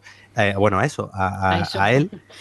Y ¿cómo va a afectar eso a la trama? Pero claro, yo he leído diferentes teorías, desde teorías que decían que eso realmente va a ser un vistazo a lo que es el final de la serie o puede ser el punto de partida de la siguiente temporada, no lo sabemos. La cara que están poniendo Javi y yo es de cuadro. Claro, porque vienen a decirte que él lleva reviviendo lo mismo una y otra vez, tomando las mismas decisiones una y otra vez. Claro. Entonces... ¿Cómo, qué va a implicar eso? ¿Y dónde lo vamos a situar? ¿Y quién está haciéndole esas pruebas? Han hecho un sueño de resines. Es un sueño de resines esto. Sí, pero infinito, en bucle. Sí, pero en bucle. Esto... ¡Qué horror! O sea, yo te admiro, Alex, que hayas llegado a esa conclusión. Yo acabo el episodio, vi la escena postcréditos y dije... y ahí me quedé. Pero ¿Sabíais lo de la escena postcréditos? Sí. Bueno, no, yo es que tiendo a verme los créditos, entonces... Que yo me quedé parado intentando asimilar lo que había pasado en el final y de repente me encuentro esta escena postcréditos que no sabía nada de ella y ya acabé de reventar y dije, venga, va, me voy a acostar porque ya es que ya no, o sea, no doy más de mí. Hoy no ceno, hoy no ceno, cariño. Ya no, o sea, vete a la cama. No sé, yo creo que está bastante... O sea, yo creo que la única duda que tenía con esa escena final es lo que dice Alex, de en qué momento temporal se sitúa, si es un superfuturo posterior a la rebelión de los Host ya en el mundo humano, o es justo cuando empiece la temporada o tal, pero lo de William siendo un Host está claro porque le dicen que está haciendo un test de fidelidad. Otra cosa que también habla mucho la gente es de realmente si el William que hemos estado viendo en su trama durante la segunda temporada era realmente el William humano, o sea, en nombre de neurohumano en una de sus viajes y todas estas cosas, o realmente era una de las iteraciones, o sea, una de las repeticiones que le estaban haciendo vivir para ver si, como test de fidelidad y todo esto, y qué decisiones tomaba. Yo personalmente creo que el que hemos visto durante la temporada era el humano y que el que es Host solo es en el fast forward, pero no sé, ¿cómo lo veis vosotros? Sí, yo también lo veo como tú.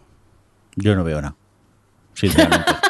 Por lo menos yo lo entendí también así, que era así. Javi, hablando de la hija del hombre de negro, sí. No hemos mencionado lo del territorio de la India colonial, hemos hablado de los samuráis, pero no de los indios, sí, bueno, los indios, sí, de la India colonial. Sí. Es verdad. Que a ti te moló este parque cuando lo pusieron. Sí, sí. A mí lo que me mola de esto es que cuentan que ese es como el parque de la gente que no quiere mucho riesgo. Sí. Que quiere tranquilidad. Sí. Bueno, que solo quiere tigres. Sí. Tigre. Que el japonés era como lo más extremo ya y luego estaba él. Sí. Bueno, vamos, nos tomamos unas Coca-Colas y nos vamos para casa ya directamente. Que esto pasó también al principio, cuando ves que aparece un tigre ahí flotando. Y dices, ¿esto qué es? Un tigre. Entonces viene el tigre de Bengala y tal. ¿Y de dónde viene esto? Digo, será de los samuráis, yo qué sé de dónde viene esto. Por cierto, hablando de animales... Muy bonita la escena de los toros, del último episodio de los búfalos. Ah, sí. Sí, o sea, que también habrá una sección creada de Sanfermines. O sea, también puede ser. En este caso creo que eran búfalos, bonita. Pero sí que también está muy bien hecha. Me gustó mucho cómo estaba hecha esa escena. A mí de lo del parque ese, y bueno, y también aparece en el de los samuráis, una cosa que me encantaba y que es una cosa de la que habló Lisa Joy en el encuentro que era algo que hacían de forma muy consciente, pero bueno, a mí me parecía que estaba claro, es cómo utilizan todos esos códigos que sabemos de la primera temporada, las canciones modernas que recomponen para la pianola y con estas versiones y tal, y de repente entrar, cuando empieza el capítulo aquel de la India colonial y ves a unas personas que están como en un café, tal, no sabes muy bien, pero de fondo ya se oye una canción, no sé si era la canción de la intro o una de las canciones que ya habíamos escuchado pop, no sé cómo tal, pero con una versión ahí al sitar y no sé qué y tal, ya sabías que estabas viendo un parque, aunque no tuvieses... aunque no fuese evidente de ninguna otra forma que no fuese la música, en cierto modo ya lo sabías, y me encanta cómo utilizan ese tipo de lenguajes con el espectador que han establecido anteriormente para eso, para situarte y darte piso, aunque sea un poco de forma casi inconsciente, pero como que, no sé, que me parece muy guay que tiene ese nivel de detalle así narrativo y me gusta.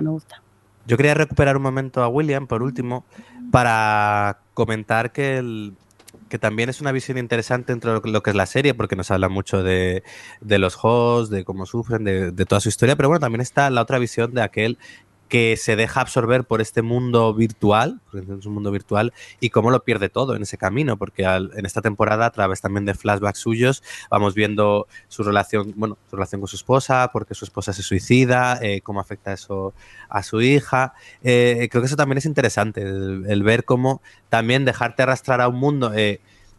en el que es todo mentira, al final abandonas lo que es la realidad, y luego también es curioso esa obsesión que él tiene con Ford, de que piensa que al final Ford le está creando un juego solo para él, y realmente eso al final acaba estando en su cabeza. Sí, la verdad es que es un personaje que es interesante, y es un personaje además que hemos visto, de los que más hemos visto un cambio, una gran evolución con un montón de flashbacks, porque a ver, realmente hemos visto toda la evolución de lo que es el parque y de Westworld y de Delos a través de William y del hombre de negro, y Y un poco está bien, ha estado muy interesante ver en estos flashbacks que tenían del Hombre de Negro, ver un poco pues eso, todas esas acontecimientos en su vida real que le llevó ya a esa... bueno, porque lo que te dan a entender es que el momento aquel en el que tú ves la primera temporada que William, hombre de negro, va a Westworld y empieza a cargarse a gente y viola a Dolores y la mata y va y se carga a Maeve, y todo esto es justo después de que su mujer se suicide, como en plan ya From the Lost to the River, toda la vida he pensado que tengo algo oscuro dentro de mí, ya lo abrazo totalmente. Y como esto un poco también entra en contraste con el primer William que vemos en la primera temporada, que era así como, que era un personaje completamente distinto, ¿no? Y como al final todo lo que le pasa con Dolores y tal, le saca todo eso que tiene de dentro, no sé, creo que es un personaje, como dice Alex, que ha tenido como mucha evolución dentro de la serie y que al final lo dejamos a un lado. Yo personalmente, porque es como, ¡ah, qué pesado otra vez, esté pegando tiros! Pero en el fondo es un personaje que tiene bastante peso en todos los discursos de la serie. Sí, yo estoy de acuerdo contigo. Para mí uno de los personajes claves es este William, Hombre de Negro, y el pre-William, por así decirlo, el joven, el que llega al parque y se da cuenta de que puede hacer absolutamente lo que le dé la gana, y luego el momento en el que se da cuenta que el negocio, el auténtico negocio, es clonar a personas, es llegar a poder hacer precisamente eso, copiar todo eso y meterlo dentro de los cuerpos de esos anfitriones. Y ahí yo creo que se rompe. Ahí es cuando empieza a romperse y eso negro, que ese William, ese chaval joven que había conquistado a la hija de Delos y era buena persona y tal, en el momento en el que ahí ya lo cambia todo. Cuando entra en el parque, cuando se da cuenta de que puede hacer negocio, cuando verdaderamente, digamos, adquiere por fin el respeto de Delos porque ha conseguido algo, ahí se da cuenta de que él ya se ha perdido y se deja llevar como tú dices, Adri. Y me parece muy chulo todo lo que es la historia con su hija porque lo deja patente, ¿no? De que ha perdido esa humanidad, volvemos otra vez a decir, por un sueño de inmortalidad. ¿Qué precio tiene entonces la inmortalidad? Uf. Pues con eso yo casi os preguntaría si antes de llegar a pasar a las conclusiones de la temporada queréis algo que hayamos pasado por alto, que nos hayamos dejado de cualquier personaje o de cualquier cosa de la serie, porque hay muchas cosas y no os da tiempo a hablar de todo, pero no sé. ¿Algo? Yo muero de curiosidad por eso, por ver cómo van a enfocar la tercera temporada, que va a ser completamente distinta. Tanto en qué momento temporal, cuántos años van a pasar desde el final de esta temporada y luego quiénes van a volver, quiénes no. ¿No? Tengo mucha curiosidad. Bueno, ya está, como ya hemos entrado en las conclusiones, Jordi, yes. Hazme una valoración de la temporada, sobre todo ahora que con grabando esto has descubierto cosas, aparentemente. A mí, en resumen, la temporada me ha gustado. Sí que me ha confundido y más después de lo que habéis contado, veo que me he confundido mucho porque no me he enterado de nada. Y lo que voy a hacer es volverla a ver. Ahora en veranito, cuando tenga tiempo, me pondré con calma y la volveré a ver sabiendo lo que me habéis contado o vuestro punto de vista, que no tiene por qué ser realmente lo que ocurre, pero bueno, al menos ya me orientará un poco para no perderme tanto sobre todo en esas tramas, esos movimientos en el tiempo, para arriba, para abajo, que yo me desorientaba un poco. Pero en resumen, a mí es una temporada que me ha gustado. Javi. Vale, voy a decir una cosa que sé que me vas a empezar a decir hater y todas estas cosas, ¿vale? Hater. Vale. Al principio se habló mucho de que Westworld podría ser la nueva Juego de Tronos y al final de esta segunda temporada mucha gente la estaba comparando con Lost. Y estoy de acuerdo contigo, Adri, en que no tiene... A ver, hay cosas que sí que puedes llegar y decir, ostras, pues no entiendo la forma en que te van llevando, la forma en que te lo cuentan, hay cosas que son paralelas, pero no tiene nada que ver. Quizás, más que no tenga nada que ver, soy yo el que ya no va a caer en la trampa de dejarlo todo para el final y no sé si estará bien o no, sino que directamente voy dejando llevarme y me quedo con las conclusiones a las que te puede llevar precisamente pensar sobre todo lo que se está pasando. Pero yo creo que, Javi, después de la primera sabías que esta segunda tenías que dejar llevarte y que te contasen la historia y ya está. Por eso que yo en este momento a mí no me preocupa ni analizo, como estabais diciendo antes, de que cada capítulo tienes que analizar lo que te están diciendo. Es una cosa que te va a largo plazo, te irán llevando claro. y ya se verá lo que es. Lo importante para mí en este caso es llegar a las reflexiones, a las conclusiones de lo que tú piensas y de lo que tú estás viendo reflejado en esos personajes y en esas tramas. Entonces, para mí eso, yo me quedo con eso y la verdad que para mí es muy satisfactorio, aparte que visualmente es una auténtica gozada. Por lo tanto, yo para mí estoy encantado con esta segunda temporada, aunque sé que la tercera también tendrá mucha caña. Por favor, hazlo más fácil. No. Bueno, pues yo como estoy bastante de acuerdo con todo lo que habéis dicho, no voy a añadir mucho más, aparte de que creo que es obvio que me ha gustado, que yo he comprado totalmente su forma de narrar las cosas y yo me he conectado mucho con los personajes y la he disfrutado muchísimo y creo que es una serie muy estimulante a nivel temático y a nivel narrativo y a nivel también, quieras que no, de luego ir desentrañando un poco todas las cosas que te han ido contando y en fin, que... Espero todo lo que ha comentado Alex antes de la tercera temporada. Tengo mucha curiosidad de ver cómo la van a enfocar. Ellos mismos han dicho que va a ser muy diferente a las anteriores en cuanto a pues bueno, al final la segunda era diferente a la anterior en cuanto al tipo de serie que era, ¿no? Ya no veíamos un Westworld constantemente, esa repetición, ese tal, pues que la tercera iba a ser completamente distinta y tengo mucha curiosidad de ver qué es lo que han planteado. Así que, no sé, yo creo que... Alex, ¿quieres añadir alguna conclusión más a lo que has comentado? Sí, no, me ha gustado la temporada, pero yo reconozco que me ganaba más la Westworld emocional que la Westworld de misterio. Quizás cuando hay el capítulo este que hay más revelaciones o tal, la serie desconectaba más un poco de lo que estaba viendo o me importaba un poco menos que cuando te iban al viaje emocional de ellos. Es cierto que los juegos que hacen están interesantes y al final tienen su justificación, pero para mí quizás era lo que menos o más me resta. Oye, ya que dices eso, ¿qué personaje te queda un poco para seguir a nivel emocional en la tercera temporada? Yo es que cuento con que vuelva Maeve. Y Dolores, a ver, yo, fan de Psicodolores, que carga la humanidad. Ya, pero quiero decir que lo que quiere es cargarse a la humanidad y ahí sin ningún tipo de... Pues adelante. Adelante con la vida. Voy a con Bernard. Yo creo que... No la llamaban Deathbringer a ella. Yo creo que Maeve no volverá. A ver, como futurólogo pierdo mucho, ¿eh? Yo pierdo mucho. Apuntamos como... esto, ¿eh? Sí. Porque en este caso yo creo que ha quedado bien claro, bien definido esta dualidad, estas dos visiones de ver lo que puede pasar, que será tanto por un lado Bernard como Dolores. Y a partir de ahí ya irán jugando. Pero Maeve yo no creo que volverá porque yo creo que su ciclo se ha acabado y coincide mucho con el de Bernard. Pues con esta apuesta aquí lo dejamos. Ya en el especial del año que viene ya hablaremos de esto, Javi, yo me intentaré acordarme. y nada, no sé, jefe, ¿qué tal lo he hecho? Te lo devuelvo. Muy bien, menos cuando me has preguntado preguntas así a traición, por lo demás, todo muy bien, lo has hecho muy bien. Todos están ahí. Como ahora te ve, cuando bebías agua te preguntaba. Claro, también. Te veía con cara de tenso, decía, ahora es mi momento. Claro, estaba yo aquí aguantando para beber y cada vez que iba a beber me preguntaba, digo, hay que ver. Ha sido como estar en clase y que está la profesora y que no me pregunte. Oye. Claro, es que ahora me doy cuenta... Pues nada, venga, despídete tú, que nos vamos de vacaciones. Es que me doy cuenta que es muy fácil preguntar. Venga, habla tú. Oye, pues nada, que nos vamos a ir de vacaciones relativamente porque si hay posibilidad, en agosto grabaremos alguno también, pero seguramente será un folio en blanco de esos o posiblemente uno con preguntas de los oyentes. Luego sí que haremos vacaciones, supongo que como cada año, ¿no? Hasta octubre no volveremos porque imagino que Adri se irá de festivales también este año. Y así que aprovecharemos para hacer un poquito de descanso, de vacaciones y a la que podamos volvemos.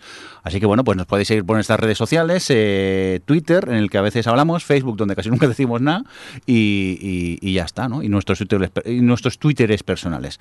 Así que nada, un cordial saludo y desde aquí muchísimas gracias por dirigir el especial, Adri. Porque si no, yo os hubiera preguntado ¿qué? Y ya está. Y te lo has currado mucho. Feliz verano. Nos oímos en breve, espero. Y si no, pues en octubre. Alex, que muchas gracias también por estar por ahí. Feliz verano. Igualmente. Y Javi el Fresco. Sitges. Es verdad, hasta el especial de Sitges, que solamente empezaremos con este nuestro primer episodio. Javi el Fresco, que también muchas gracias. Feliz veranico. A vosotros, que lo paséis muy bien. Y nada, un cordial saludo de quien os hablo con vosotros, el señor Mirindo. Hasta luego. Adiós. Adiós. O Televisión Podcast, el podcast de la cultura audiovisual.